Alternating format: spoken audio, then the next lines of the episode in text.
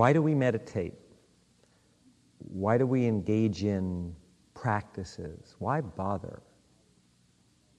Why spend hours sitting by yourself when you could be with convivial companions?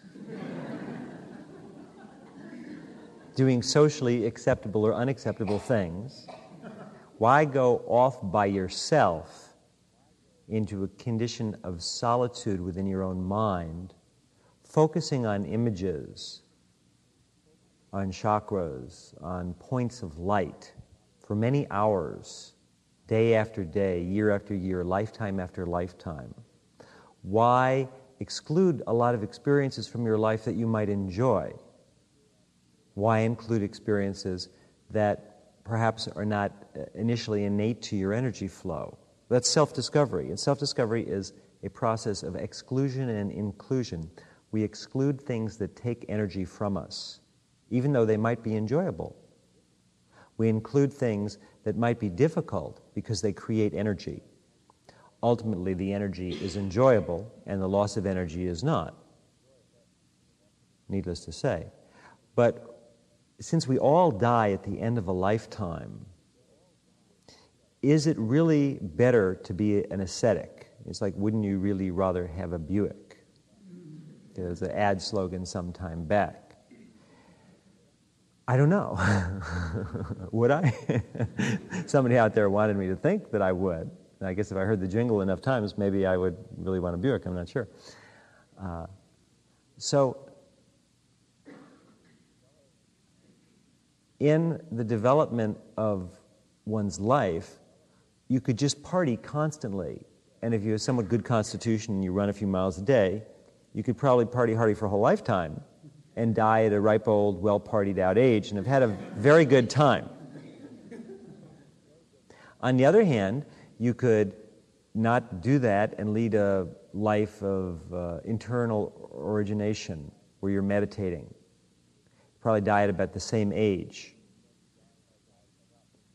and at the end you die and it's all forgotten. Um, there's rebirth, of course, and determination where your stateroom is going to be in the next life. Are you going to be in first class? Are you going to be in steerage, somewhere in between? Or are you even going to get on the boat? Are you going to be working? You know, that sort of thing. You see, on the big cruise of infinity. Okay, but aside from that reincarnation stuff, being pragmatic just about one life, why go through all the, what most people would perceive as trouble to learn to control your thoughts, your emotions, modify your lifestyle in such a way that might seem unnatural from the point of view of many members of our society. Of course, that's implicit in that is what they do is what is natural. And if you do what they do, you are natural, because whatever they do is somehow godlike. That's, that's you know, the, the thesis. But I don't know about all that. Why do this? It's, it's a lot of work. And maybe you're really not going to have a better time than the person who just has a nice family, parties, uh, has a nice life, goes boating on Sundays. Why get involved with self discovery? Why go through these practices? Why come to meditative sessions with uh, mystical teachers? Why modify your life? You've already developed a lot of habits by the time you meet self discovery. Most people don't run into self discovery seriously till they're at least 18. In 18 years, you've habituated your entire being to a certain lifestyle, and the rest of your life is just an extension of that, primarily. Why, why change that? It's a lot of work. You've already got the thing going. Why change the direction so radically, which is what's necessary in self discovery, to different mind fields? Is, in other words, is it really worth it? Why, why would a person do that? Why do mystics sit in caves and top of the Himalayas when they could be down where there's central heating and a nice warm couch? Oh, good. What drives people to do these weird religious practices? I can say uh, ecstasy, but what does that mean? You might be able to be very ecstatic uh, with central heating. the reason that one practices self discovery is because we're seeking a feeling. We're seeking a feeling. And when we feel that feeling, there is nothing like that feeling. It's just a feeling. Someone might say, Well, what, what's this feeling? Stuff. That, that doesn't sound like a reason to live your life. Oh, yeah? Well, what, what, else, what else do you do? You go to work because it's a feeling. You follow a career because it gives you a feeling. You love someone because it gives you a feeling. You raise a family because it gives you a feeling. You raise a flag because it gives you a feeling. You die for your country because you feel something for it. Everything that we do is related to feelings. Just our feelings are more difficult to express in simple words because they're not simple. They're, they're very complicated. There's a feeling that occurs sometimes when you're standing at sunset, looking out into the horizon, where just you slip away from all of this and all of that. You're, you're at a party, you're at an office party, it's Christmas. Everybody's busy, everybody's having a good time, they're celebrating. For a moment, you go out on the balcony and the sun is setting, and you just look at the sky. You slip away from all the noise, all the good times, everybody looking good in their good looking suits, all the beautiful men and women. A you just go outside by yourself, and you slide the glass door behind you, and you just look outside, and for a moment, the noise, the excitement, the hubbub vanishes, and there's a stillness. The stillness isn't the end of things, it's the beginning. It's always the beginning. And you step into that stillness and you just go away. There's a feeling that comes up which cannot be expressed in words, and that feeling transports you beyond this world to other worlds, other realms, to different places inside your mind, maybe. And that feeling is so perfect and so complete it's beyond all other experiences. We could take all the pleasures that have ever been or will ever be, and all of the universes that have ever been, are now, or will ever be, and add them up into one experience. And if you're absorbed in nirvana, it would not be noticed. There, there's no way to calculate the pure and perfect stillness of absorption in nirvana with all the existences, all the creations, the manifold lives, beings, the pageant of infinity, which always is, is unnoticeable in nirvana because its silence, its uh, essential nothingness is so complete and so perfect and so pure that there is no relation point, you know, holding a candle to the sun.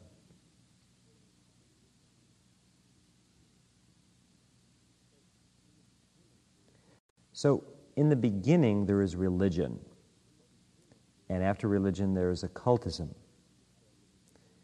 There's the esoteric and the exoteric stages of practice. Religion is primarily exoteric. It depends on outer symbols, on words like purity, power, goodness, evil,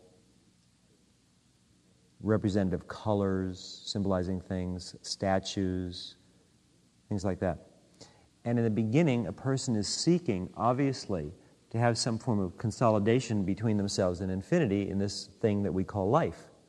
They must feel an absence. Why else would someone be drawn to religion and just, unless they're just forced into it by birth and family and, you know, caste and that sort of thing? But if a person comes to religion on their own, they come to religion because they're looking for a feeling. They're looking for something that they're not finding in other parts of their lives, clearly. So initially, religion, which is the exoteric experience of the self discovery process, breaks it down into a very conceptual uh, uh, kind of viewpoint. Uh, there's purity, there's impurity, uh, there are commandments do this, avoid that. See? It's, it's very much religion by numbers. It's very simple. It's very easy for a person to hold in their mind. But religion, of course, is the beginning of the the experience of transcendence. Uh, after you've gone through religion and it's taken you as far as it can, then we move into the uh, esoteric experiences, which is the study of meditation and enlightenment. In the beginning, we read about someone else, we read about Buddha, his experiences, what he did, how he came to be enlightened, the miracles that occurred around him, the transmutations. But then a time comes when it isn't enough to read about Buddha. We, want, we wish to have that happen to ourselves. So that's when we move from uh, the exoteric to the esoteric, from religion to mysticism or occultism. I use those terms as the same thing. In religion, we're reading about someone else and we might feel something because it's inevitable if we focus on certain higher octave qualities long enough that we find those qualities in our own mind. But in mysticism, there's a very definitive methodology in occultism for bringing oneself into the transmutation into the white light, clear light, that causes one to realize that one is enlightenment, one is Buddha. And the experiences are not so much reading about somebody else, but they're the practices that the person did who we're reading about. So, in the beginning, we talk about purity, humility. In other words, we're suggesting that there's a tonal range that's more pleasant for an individual to experience than the tonal ranges of emotions, thoughts, feelings that most people experience. And that we can pick and choose, just like we do at the supermarket, between the good apples and the bad apples, between the good plums and the bad plums, the good nectarines and the bad nectarines. We can pick and choose by focusing, by feeling there's something called virtue, self respect, truth, higher principles in life if we think of those things and we choose to live in them, then, then we bring those qualities that are in our mind as such out. In other words, within your mind is everything. All heavens and hells exist within your own mind. The qualities are not in some spiritual land, they're in your mind. And within you is a horror, an awful being, somebody who could just kill without thought. Within you is someone who's a Savior, who could save no matter what pain it cost them. Everything is within your mind. Your mind contains all of infinity, although you may not be aware of that yet. So, life is really a process of choosing which qualities we wish to bring into the foreground and which qualities we wish to let recede into the background of the mind. And in religion, they simplify it for you, they tell you what to do. They say the qualities you want in the foreground are as follows. These will make you happy if they're in your foreground. Uh, the qualities in the background are the ones that will make you unhappy. We want to push them as far back as we can. Somebody else figured this out. Don't question it, just do it, and you'll feel better. So that's paint by numbers. Remember little paint by number kits? They, and so you have paint numbers uh, red is one, blue is two, green is three, so on. And if you will simply paint in this little outlined area they have a little number there, will say three, so you paint the green within the line. If you keep doing that, eventually you get a picture that looks pretty good. And so if you paint by numbers, you can turn out, even at an early stage, something that at least looks like the object that you're trying to create. But eventually we move from painting by numbers to just taking a canvas and some primary colors and seeing that we can whip up different art forms and that's mysticism, that's, that's occultism, that's the advanced practice of religion. We're no longer painting by numbers, just doing what somebody says. Needless to say, our mistakes can be larger, as can our successes. So, through a series of lifetimes, we paint by numbers. And then we exhaust that. And if this lifetime conventional religion never interested you, then you've exhausted that in other lifetimes in this lifetime, if you did conventional religion for a while, then you finished it off. It wasn't obviously finished. And now you've, you've done all the painting by numbers you want to do. Now you are learning how to just paint. Okay, we get you know, D-paint 2 here, right? we're, we're going to paint. And our canvas is our mind. And we're going to create within us a structure we seek to create a, a, structure without us in the practice of meditation, without us. The structure of our lives, we want to be as simple as possible. We want to set up a maximum curve for the internalization of energy. And we want as little hassle in our day to day life as possible, because hassle equals having to take our attention from that which is within, externalize it into the sensorial world, and try and straighten things out. And of course, as soon as something is straightened out, the very nature of things is that they change. So we can straighten things out forever and spend our whole life straightening things out and never get a chance to take ourselves within our mind. So we seek to make our life uncomplicated, only doing things which cannot be gotten out of. you have to do them. And then those things that we must do, we set up in such a way that they actually become part of the yogic process. This is Tantra. Where in Tantra, the things we do externally actually become forms of yoga. So the way we make our bed, the way we keep our condo, the way we uh, select a car, everything we do becomes a process that enables us to utilize the mind better. And we gain power from our selections and from the mere act of selection. But what we really want to do is not be very involved in the world because the world just drains you.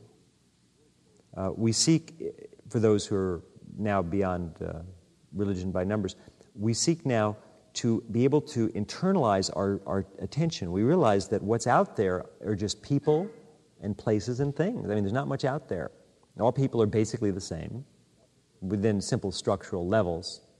Uh, all places are about the same. You know, I mean, there's some variations, but really, uh, you know, seen one, you've seen them all, sort of thing.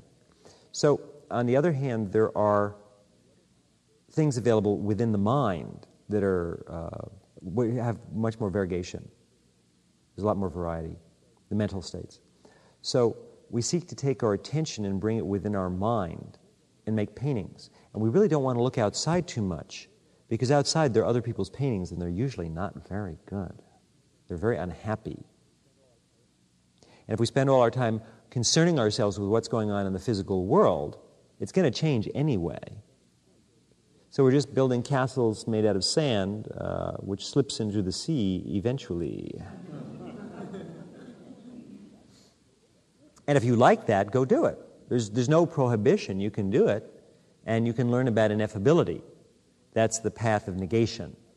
There's a path in enlightenment called the path of negation where we intentionally throw ourselves into experiences that are extremely transient for the pure purpose of seeing the transience of all experience.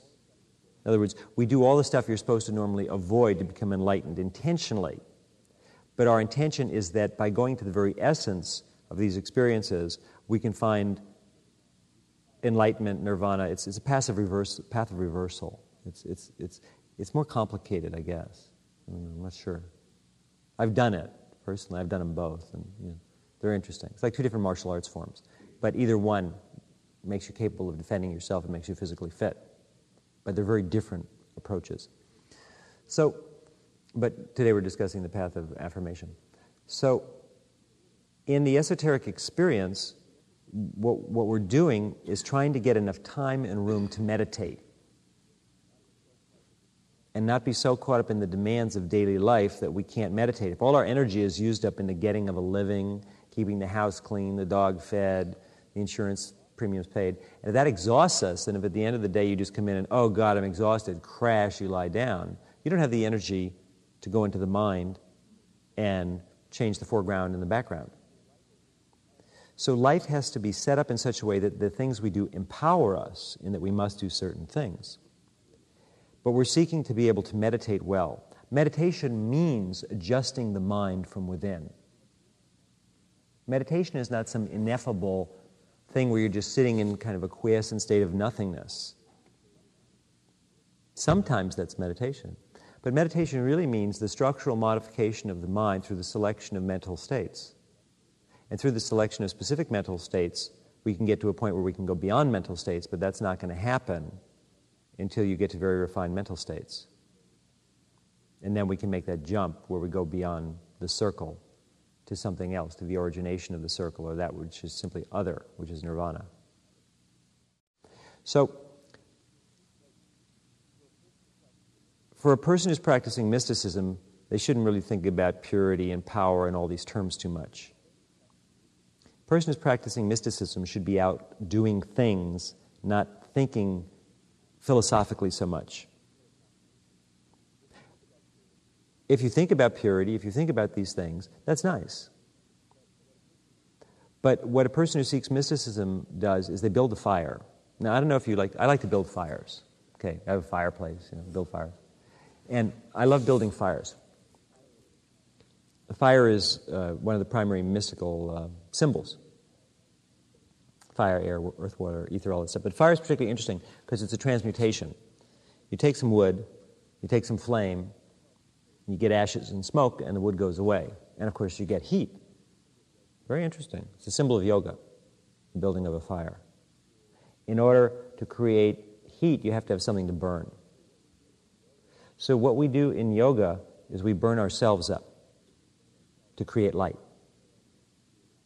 In the exoteric religious experience, we read about other people who've done that, and we hope some of their light shines on us, and some of their heat shines on us, and it makes us feel better. They must feel great if just thinking about them we feel better. But in mysticism, we seek to feel great. We want to build that fire. The fire is already burning, it's the inner light. But it is only by directing ourselves into that light that transmutation occurs. The mystical experience occurs because you go into the light, not because you read about others doing it. You have the time, why not read about it? Because it puts you in that direction and it keeps the mind in a flow of that experience as opposed to being drawn away from it by the or currents of the world, which are fairly low and simple and tend to lead one to sensorial experiences. So, what we seek to do is the, the key factor. It's like studying for a test. The most important thing is to study the material that's going to be on the test if you want to get an A. You can study, you can spend hours studying lots of stuff, but if the goal is to get an A, find out what the guy or the gal is going to ask, study that, learn it cold, you get the A. So if what one is seeking is ecstasy, freedom, you know, these ineffable words suggestive of a state of mind, a condition so perfect and so beyond the conditions that are experienced by human beings in the relative world uh, as to be almost unheard of, then we have to get the right stuff that's going to be on the test. And in the world of Buddhism, there's so many things to study that you could never get the stuff that's going to be on the test. So this is so tantric Buddhism is the school of Buddhism that is known as the cut to the chase school. let's get right to the point. What's on the test? Let's do it, get it done, transmute. Whereas other forms of Buddhism, they really enjoy studying a lot of stuff that isn't on the test because it's fun. Some people aren't in a hurry to get a degree, they just like learning. You go to school for four years. Why not take five? Why not take six? Why not have a couple majors for a while? Learning is fun. The piece of paper is not everything. Some people, though, want the piece of paper so they can get into a specific job. School is fun, but it's a means to an end. For some people, it's an end in itself. One is not right or wrong, it depends on the disposition of an individual being. For the person who wants to get to the mystical experience directly, Tantric Buddhism is the path. Whether Zen is a tantric Buddhism, uh, you know, Vajrayana is a tantric Buddhism, there are various forms of it. Tantric, yeah, tantric Buddhism simply means cutting to the chase. It's, it's the very, very extremely esoteric, mystical side that takes you directly into the light. It's not a discussion. You just do it, you're there, you transmute. It's very direct, which is why it is the least practiced form of all Buddhism because most people would rather talk about it, enjoy it, but to actually transmute is heavy duty. To actually take who you are and go into the light is for the being that currently exists very scary because the being is literally going to destroy themselves in the light. Granted, infinity is going to create a new and shinier form of that being. But the ego does not want to dissolve in the clear light of reality. Definitely not. No way, Jose. Hasta mañana, baby don't call us, you know. You know, let's do infinity, right? You know. So that's LA talk, LA spiritual talk. Yeah.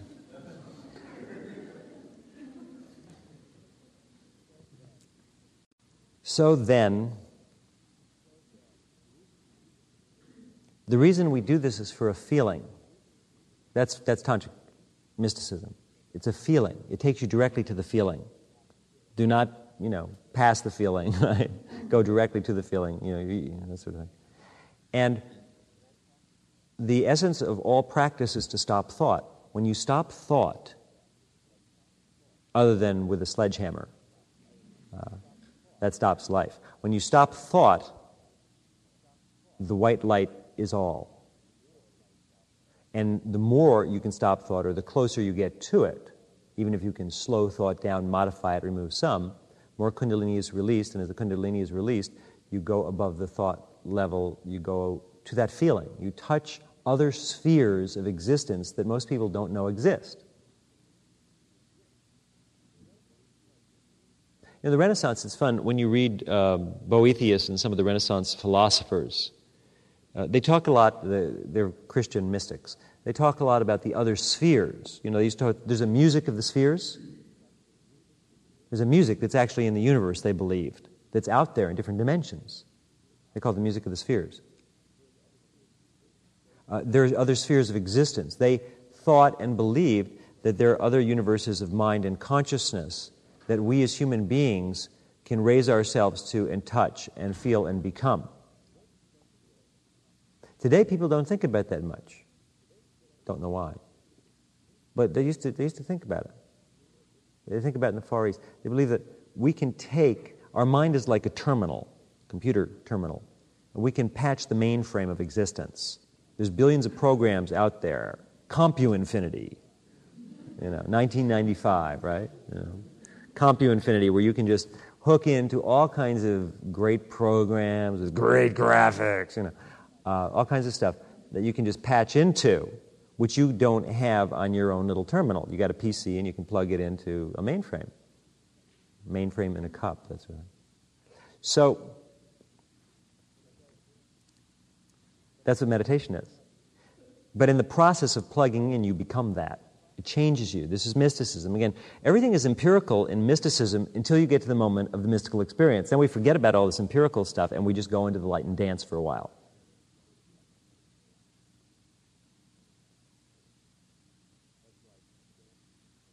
That's why dancing is important. Dancing. Shirley MacLaine wrote a book called Dancing in the Light. Good title.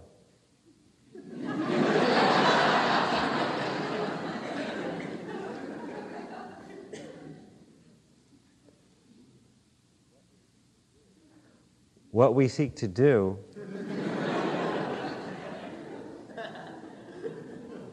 is to be as rich as Shirley without being as well known and picking up all the auric focus. So, what you're seeking to do is get to the mystical experience. Once you're there, it takes care of itself. It transmutes you, it translates you, you become new, uh, you're baptized in the Spirit again and again until you become an enlightened being. And the more often you can get there, the, I guess, sooner, if you want to look at it in time and space, it happens. So mysticism cuts through the bullshit and it takes you right there to the experience, and everything in your life is eventually set up so that your life is a pragmatic energy flow into the light as continuously and as constantly as possible. Because we feel to pick through, you know, we play with the foreground and background, obviously, because it makes it easier to get to the mystical experience. So we get rid of the parts of ourselves, not that we ethically think are not correct, because we don't necessarily believe that. We believe in ethics, but we believe that ultimately it's a matter of speed. If there's a part of yourself that hangs you up and brings you down, you get rid of it. Not because there's a moral base to that part that says it's a good part or a bad part, but because it hangs you up. It's a structural question. In other words, you get rid of evil, whatever that means to you, not because it's intrinsically evil, because evil is intrinsically God also, since God is everything, but you get rid of evil because it slows you down. It interferes with the transmutation process. So our view becomes very different. We're not operating out of a moral philosophical base, we're operating out of a base of maximum efficiency. But maximum efficiency does not preclude the experience of perfect emotion. Do not think of it in a cold way because the maximum efficiency is the purest emotion. That's why we do it. So, purity means maximum efficiency in self discovery. Purity doesn't mean whether you have sex or not, or how. Purity means that there is no self, or less and less all the time. Meaning that there's a perfect flow of energy, there's a translation of all of infinity through itself without interruption. So in mysticism, we really don't worry about commandments. We just notice as we go along through our practice what causes us pain, what limits us and structures us. And we eliminate that from our lives. We don't try and become a good person or a bad person. That's religion. And we did that already in other lives. Obviously, if we're at the point where we're interested in this and that seems simplistic to us or just doesn't feel good, that means we've already passed the course. Why take it again? When you're interested in mysticism, when you want the pure experience and the thou shalls and the thou shalt not seem restrictive, that means you've already done them. Third grade would be very restrictive at this point for us. At the time, it wasn't. And for third graders, it's not. It's not restriction, it's an opening into new worlds and new realities. So in mysticism, we simply use the empirical flow of consciousness as our only dialectical guide to infinity and the divinization of our own awareness, the movement into ecstasy. If it works, do it. So Tantric Buddhism is just a, collections, a collection of things that work by doing them.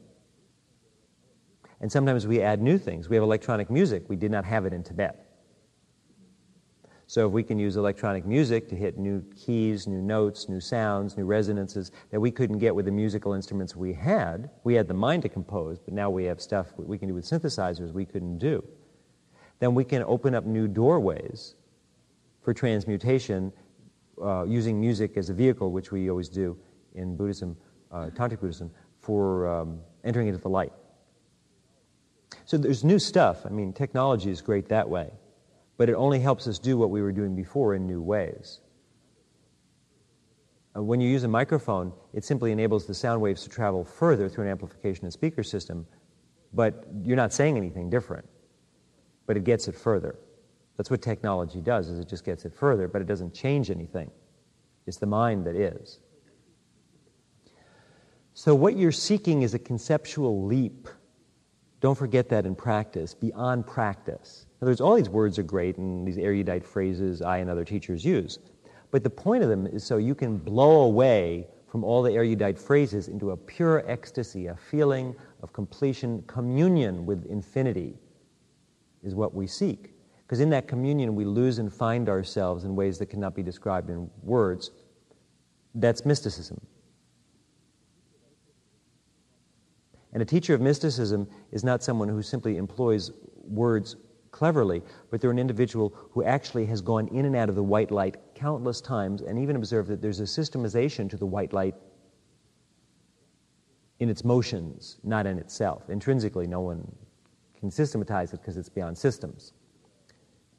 But if there's a, a, a, continent someplace and it's always changing and shifting and the conditions are strange, uh, but it's kind of exciting a guide who goes there and can obviously deal with it themselves can get others in and out.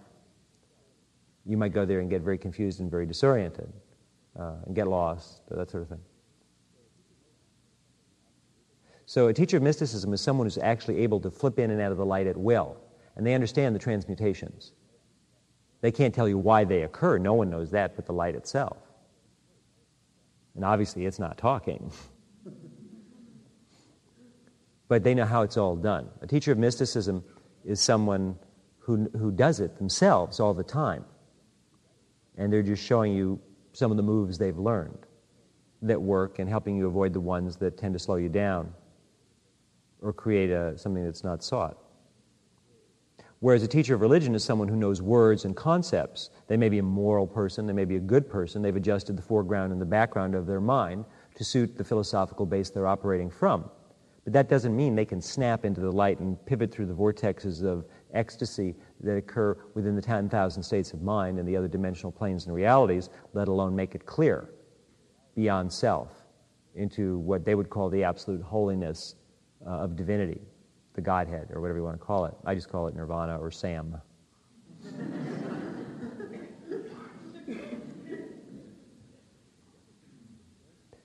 That's the teacher. Mysticism is the adventure of religion. Occultism is the adventure part where you're out and going and doing it and you're becoming a Buddha quick. Consequently, you have to go through all the pitfalls one goes through in becoming a Buddha, which are many and varied. Various illusory bardos where you can get hung up for periods of time, like thousands of lives or whatever it is. But you, you know, hey, it's like.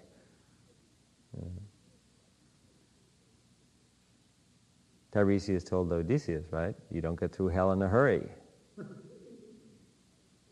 You don't. You don't get through the samsara in a hurry. It goes on forever, and so do you. But what you should be doing is seeking the white light. In other words, don't try and change yourself. Oh, obviously, you have to adjust the foreground and background. You do that every time you turn a terminal on. You adjust the foreground and background so you can see what's on the screen, according to the light in the room and your own eyesight. So naturally, get rid of all the things inside yourself that bring you down and do all the things that bring you up. But ultimately, that will only bring you to a certain point in your advancement, and then you'll stay there and you'll be stuck. Once you've maximized the background and the foreground, it's done. Where do we go from there? We're only maximizing the background and the foreground so we can take another step, which is into the light. Once you go into the light, then don't worry about it. You're there. So we just set up the background and foreground for maximum efficiency for accessing the light. Then we just go into the mystical experience of ecstasy. We unleash the Kundalini, we direct it towards the light, puts on the accelerator, hands on the steering wheel, aiming towards the light, and then we just go into it at warp speed. And we come out in some other part of the universe of mind as someone else, a more refined, higher tech version of ourselves that's much more in tune with the essential spirit of the universe on a higher plane level, which we obviously find enjoyable, which is why we do it. At this point, words break down, and it's a good time to stop recording.